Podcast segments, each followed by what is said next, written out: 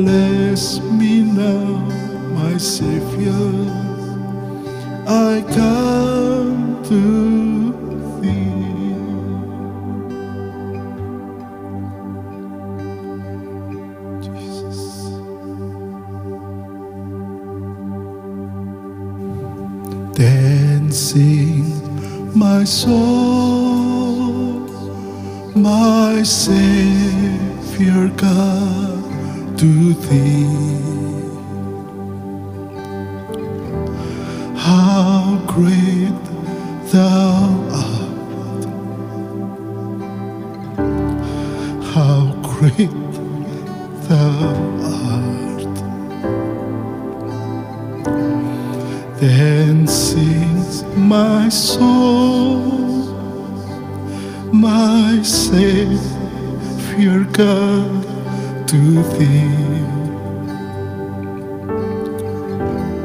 How great thou art! How great thou art! Then sings my soul my Savior.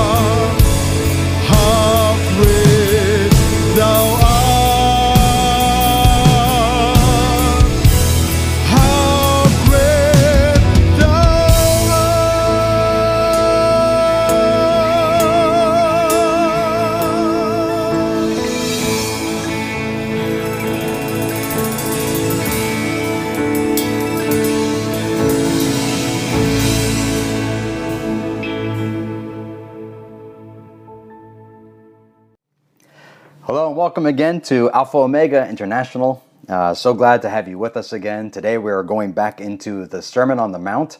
And as you know from last week, we sort of started a, a mini series within the Sermon on the Mount series called Matters of the Heart. Last week we talked about the Lord's teaching on the commandment, You shall not murder. And now we're going to hear what he says about the commandment, You shall not commit adultery. Well, let's begin by reading these verses. Jesus is going to talk about adultery, but also marriage and divorce as well. So this is Matthew chapter 5, and I'll begin reading at verse 27 all the way to verse 32. Here's what Jesus says You have heard that it was said to those of old, You shall not commit adultery. But I say to you, that whoever looks at a woman to lust for her has already committed adultery with her in his heart. If your right eye causes you to sin, pluck it out and cast it from you. For it is more profitable for you that one of your members perish than for your whole body to be cast into hell. And if your right hand causes you to sin, cut it off and cast it from you. For it is more profitable for you that one of your members perish than for your whole body to be cast into hell. Furthermore, it has been said, Whoever divorces his wife, let him give her a certificate of divorce. But I say to you that whoever divorces his wife for any reason, except sexual immorality, causes her to commit adultery. And whoever marries a woman who is divorced commits adultery. Wow. So let's see what Jesus says. Take a closer look at what he says about this in this series called Matters of the Heart. Remember that our God is a heart searching God. He knows every thought and every feeling in the heart, and He judges those things. And so, we as born again believers in Jesus Christ, we would be wise to cry out and pray just as David did in the Old Testament God, search my heart and find those wicked ways in me. We want a pure heart before God, and we want to ensure that our heart is devoted to the Lord Jesus Christ, because out of the heart flow all the issues of life, matters of the heart. When we look at today's commandment, you shall not commit adultery, we also have to understand that this is probably one of the most widespread, devastating commandments to break. In other words, when you break the commandment, you shall not commit adultery, you're not just breaking that one command, but in so doing, you're also breaking the command, you shall not lie. And you're breaking the command, you shall not steal. And you're breaking the command, you shall not covet. And when you think about it, as families are involved, we have a commandment that we are to honor our father and our mother. But in adultery, we dishonor them and we dishonor their name. The whole family, everyone involved in the families in this adulterous affair, they're all affected, especially children. And above all of these broken commandments lies the one where we are now dishonoring the Lord God Almighty. We are supposed to be serving Him and honoring Him. But when we act in adultery, we are dishonoring his name and we are giving people reason to blaspheme him and to mock him. We must not do such things. So, the sin of adultery is very widespread. And today, as I talk about adultery, I also want to make sure that you know we can also speak of the same things concerning fornication, which is any sexual relationship outside of marriage. Not just adultery, but when young people or anybody who are not married, yet they pretend that they are married and they have a sexual relationship, if that's you listening to me today, you better listen carefully to what Jesus says about this subject because it is serious. So, with that, we're going to look at what Jesus says. We're going to outline the verses today, going two verses by two verses by two, and we're going to look at three things that Jesus spoke of. Number one, a look. Number two, a pluck. And number three, a break. So let's begin with number one, a look. Adultery, according to Jesus, all begins with that look. And not just any look. We're looking at many things and many people every day. not just any look, but it's what we're going to call today the, the second look, the look that's filled with lust. That's when adultery begins, according to Jesus. Do you remember the story of Eve in the Garden of Eden? The Bible says that Satan came to her and tempted her to eat of the tree that God had already commanded them not to eat of. But in Satan's temptation, Eve took a look at the tree. And here's what the Bible says.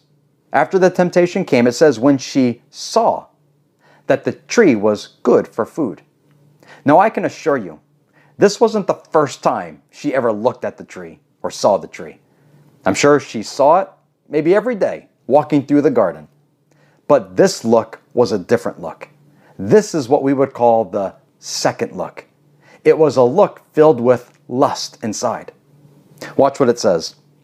When she saw that the tree was good for food and pleasant to the eyes and desirable to make one wise, she then took of the fruit and she tasted it.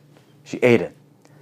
You know those words in the Hebrew behind pleasant and desirable? It's the same word that means lust. Lust is a very strong, yet evil desire within.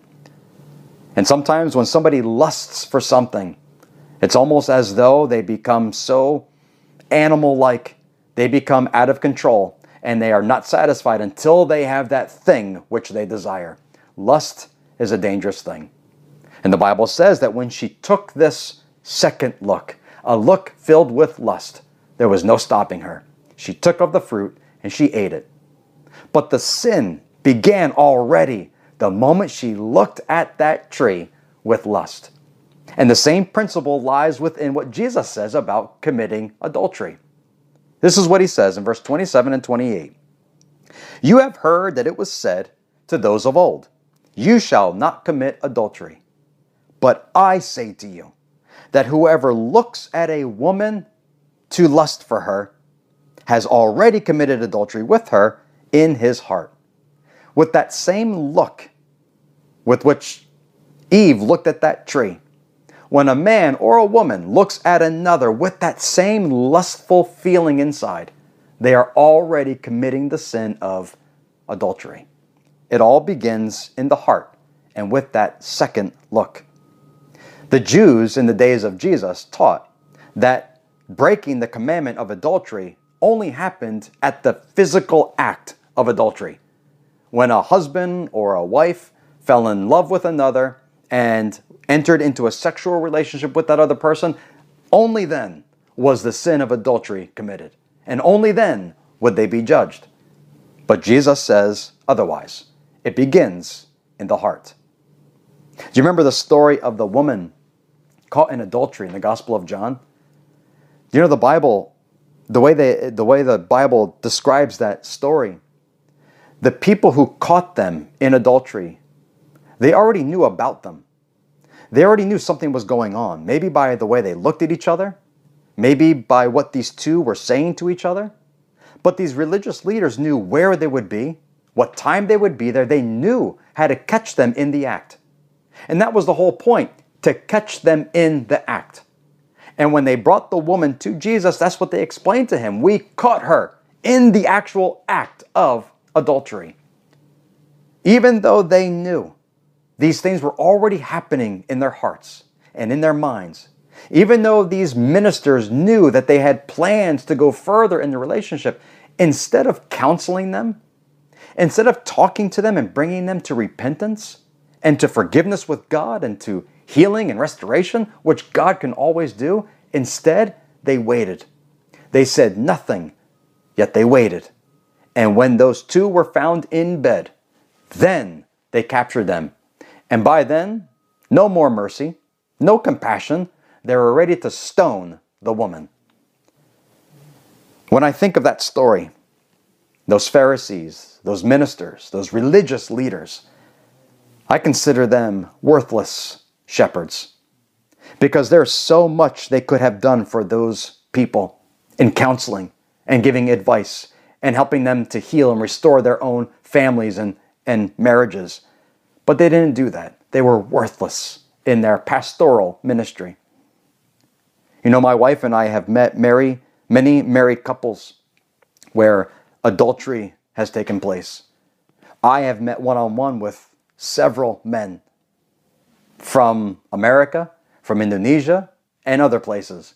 Many men who suffer with addiction to pornography. And anytime we sit down with folks such as these who are going through a, uh, an adulterous affair or a man who's struggling with, with pornography, for me personally, I want to make sure that the man, that the married couple, they understand how serious this is. And I want to make sure that we deal with it swiftly. And not just swiftly, but decisively, because it is serious business and it must be dealt with.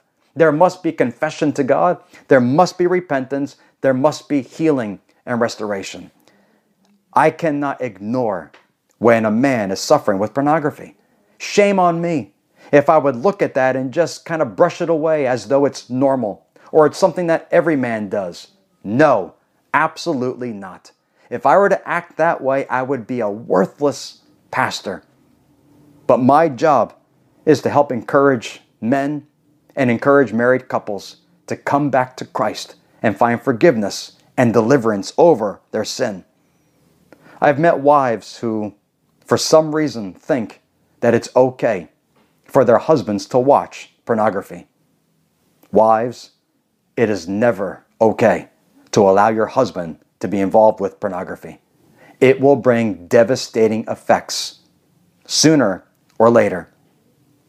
I've also spoken with many young people. And on this topic of fornication or pornography, I speak very sternly with young people, again, because it's so serious. I am shocked to meet so many young girls, teenagers, who enjoy reading pornographic novels. It's, it's amazing to me how, how lustful young people can be. And I know I used to be a young person and suffered through the same things. But it's a serious consequence. It is a serious thing if we do not find victory over these kinds of habits. Parents, you have to watch closely to what your kids are looking at through their cell phone, through their iPads or on computers. Watch what they're watching and never let these things go unchecked. If you notice something inappropriate, you must deal with it and deal with it sternly. That's how Jesus dealt with it, and we must do the same. Adultery begins with that second look. Number two, Jesus talks about a pluck. He says, If your right eye causes you to sin, pluck it out and cast it from you. For it is more profitable for you that one of your members perish than for your whole body to be cast into hell. And then he says, If your right hand causes you to sin, cut it off. And then he repeats the same exact words again. It would be more profitable for you that one of your members perish than for your whole body to be cast into hell. Once again, remembering that woman who was caught in adultery. Do you remember Jesus showed her great compassion? Such a wonderful story. And I love how she called him Lord.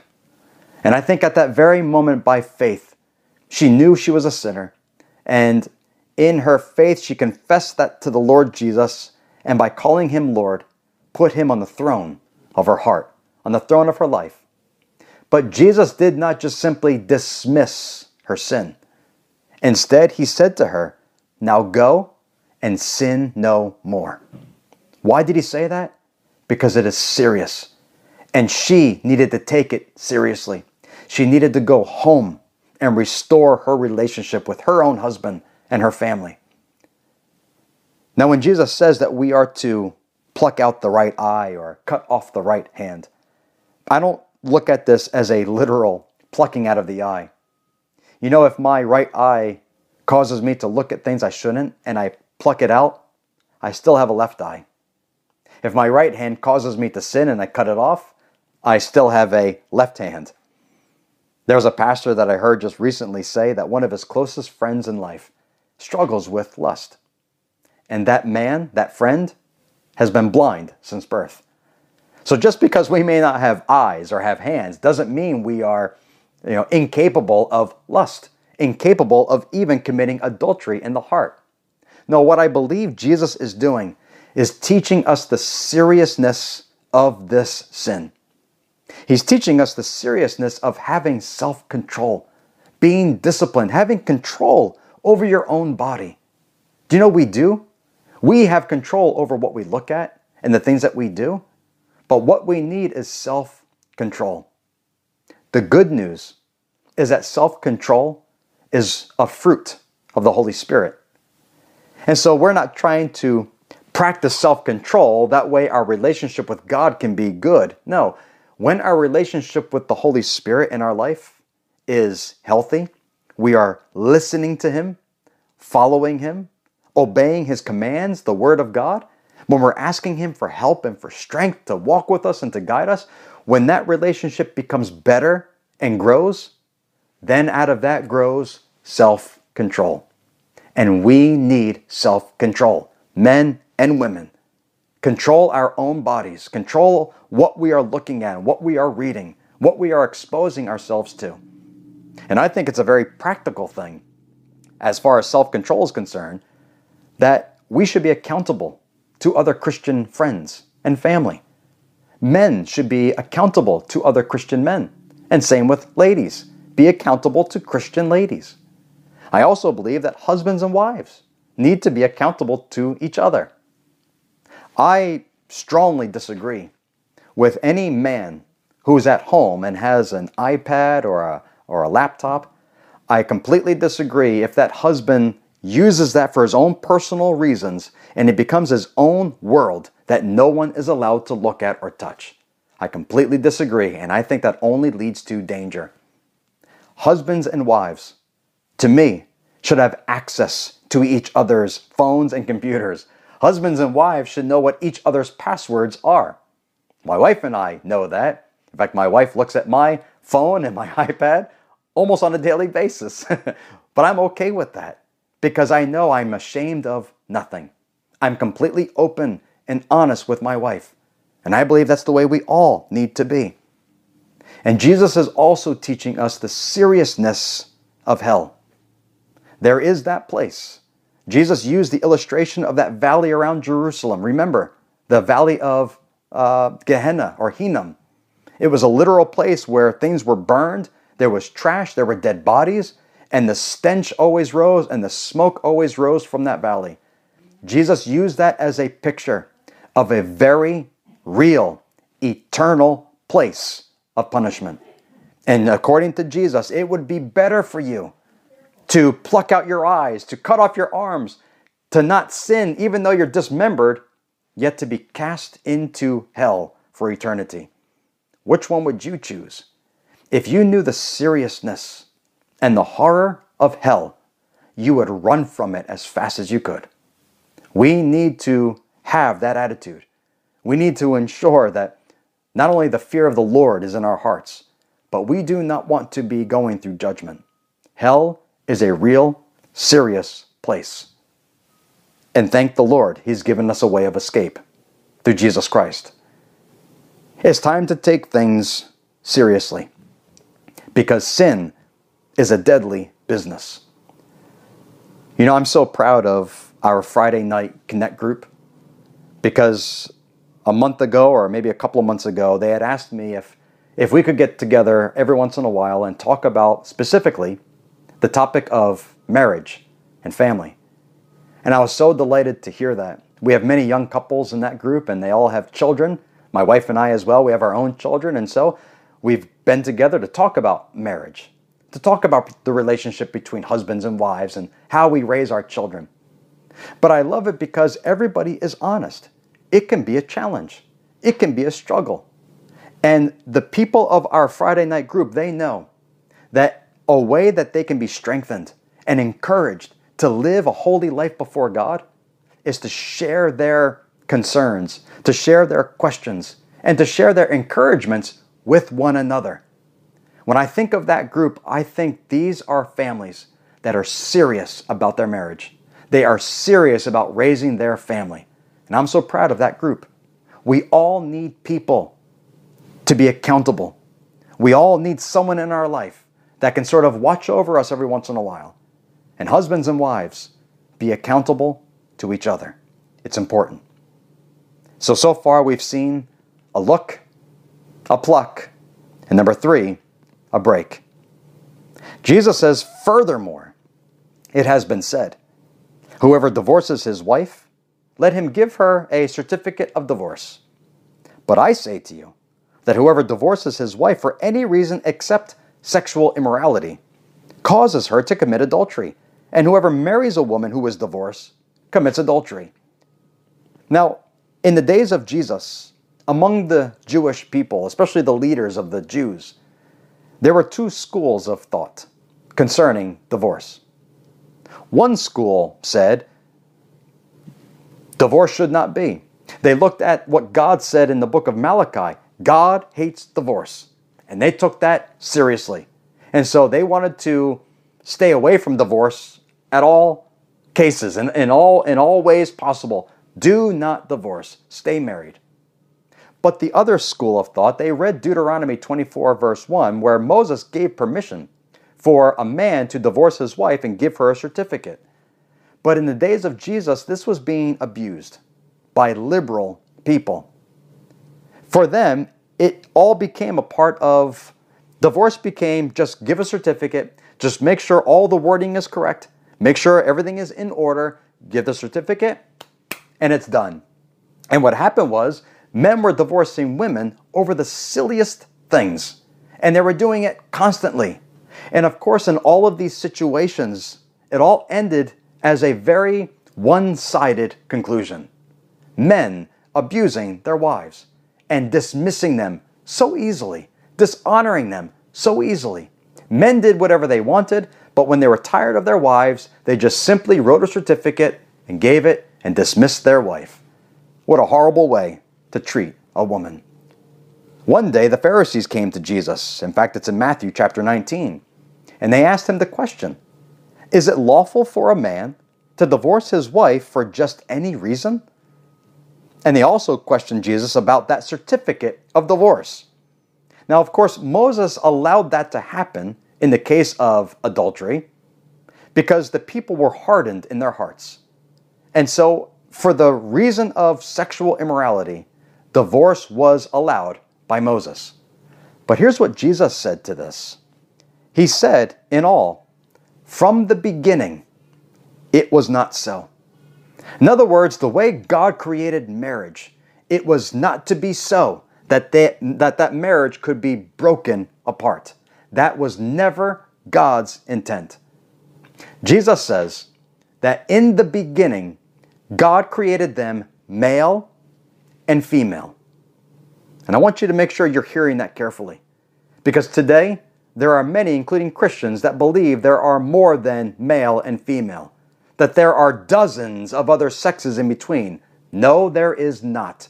God the Creator says, In the beginning, I made them male and female. And that's it. There are two sexes.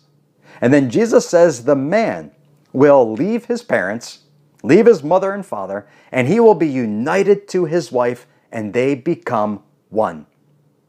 He didn't say that the man will leave his family, be united to his wife, and they will become a master and a servant. No, they become one. And then he says, and what God brings together and joins together, let no man separate. It is not to be so that a marriage is broken apart. God never intended that to happen. Marriage is not to be broken. It is to be a covenant that lasts until death. And I also want you to remember this God is the one who created marriage, He ordained marriage. Government did not ordain marriage. Man, no religion created marriage. Courts and judges did not create marriage. God created it. And according to God, marriage is a covenant between a man and a woman. No matter what the world says, that's God's intention. And once the man and woman are joined together, they are not to be separated. That's God's desire. That is God's will. That's how God created it in the beginning. Nevertheless, there is mercy and there is forgiveness. for circumstances that lead to divorce. And Jesus named one that is sexual immorality. Because in adultery, a man or a woman is already separating themselves in, in that marriage and clinging themselves to somebody else. And because that's already taken place, then divorce is allowed or permitted. But as Jesus says from the beginning, that's not what God intended, ever. Now, if you're listening to me today, for those whose spouse has committed adultery, if you're a husband or your wife and your spouse has committed adultery, I have seen such horrible situations. And yet, God has healed marriages. I've noticed, especially when there is a, a wife who is so upset about what's happened, and it seems as though it's impossible. My husband will never come back to me. And every time we meet with this wife, she's crying, she's sobbing, she doesn't know what to do, she's crying out to the Lord. But I have noticed when that woman still has hope within her heart, she speaks about it. You can see it in her eyes. You can hear it in the way that she prays and the way that she cries. When you can see just at least a spark of faith and trust that God will make all things well, as long as she has that hope, I have seen the most horrible of circumstances become healed and restored. Don't ever lose hope. No matter how far apart you might feel from your spouse, no matter how horrible things have become, God can heal anyone and He can restore any relationship.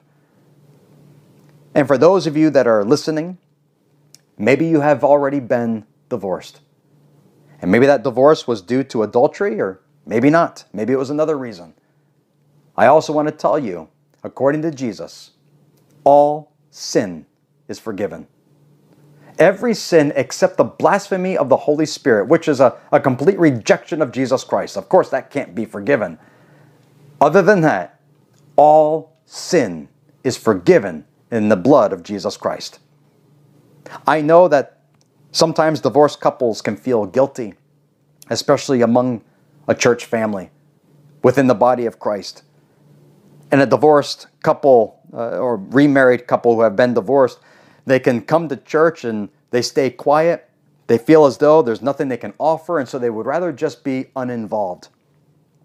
But I'm sure many of you who have been divorced in the past, I'm sure you could testify of God's faithfulness and mercy I'm sure that you could also testify to the importance of prayer and seeking God's will concerning marriage. And I'm sure you could testify and you can encourage young people to submit to what the scriptures say about uniting ourselves with unbelievers. I'm sure there's so much counsel you could give to other people in the church. The point is this God is not done with you. God still works in your life. God still loves you. God still has blessing for you. God still has you in His grip, and God can still use you no matter what mistakes you have made in the past. God still saves, He forgives, and He heals. And we all need Him as Savior. Amen. Brothers and sisters, honor the Lord Jesus Christ in your pre marriage relationships and in your marriage relationships. Be faithful to each other, be respectful, be patient, and be humble. Love one another as Christ loves us.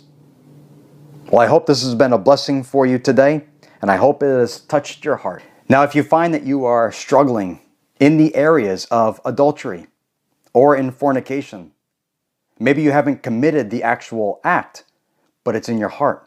You've already had those thoughts. You've already looked with that second look. Ask the Lord for forgiveness. Confess these things to Him openly. Ask Him to give you strength, to help you to have self control, to fill you with this Holy Spirit.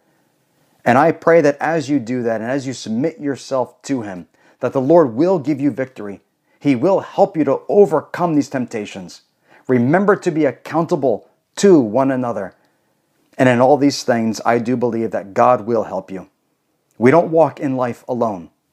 God gives us people in life, whether it's a pastor, another minister, your own spouse, your family, or other men and women in Christ. Ask for help and be accountable to each other. And I do believe you will have victory. There's always victory with Jesus Christ. Well, thank you for joining us today. And until next time, God bless you.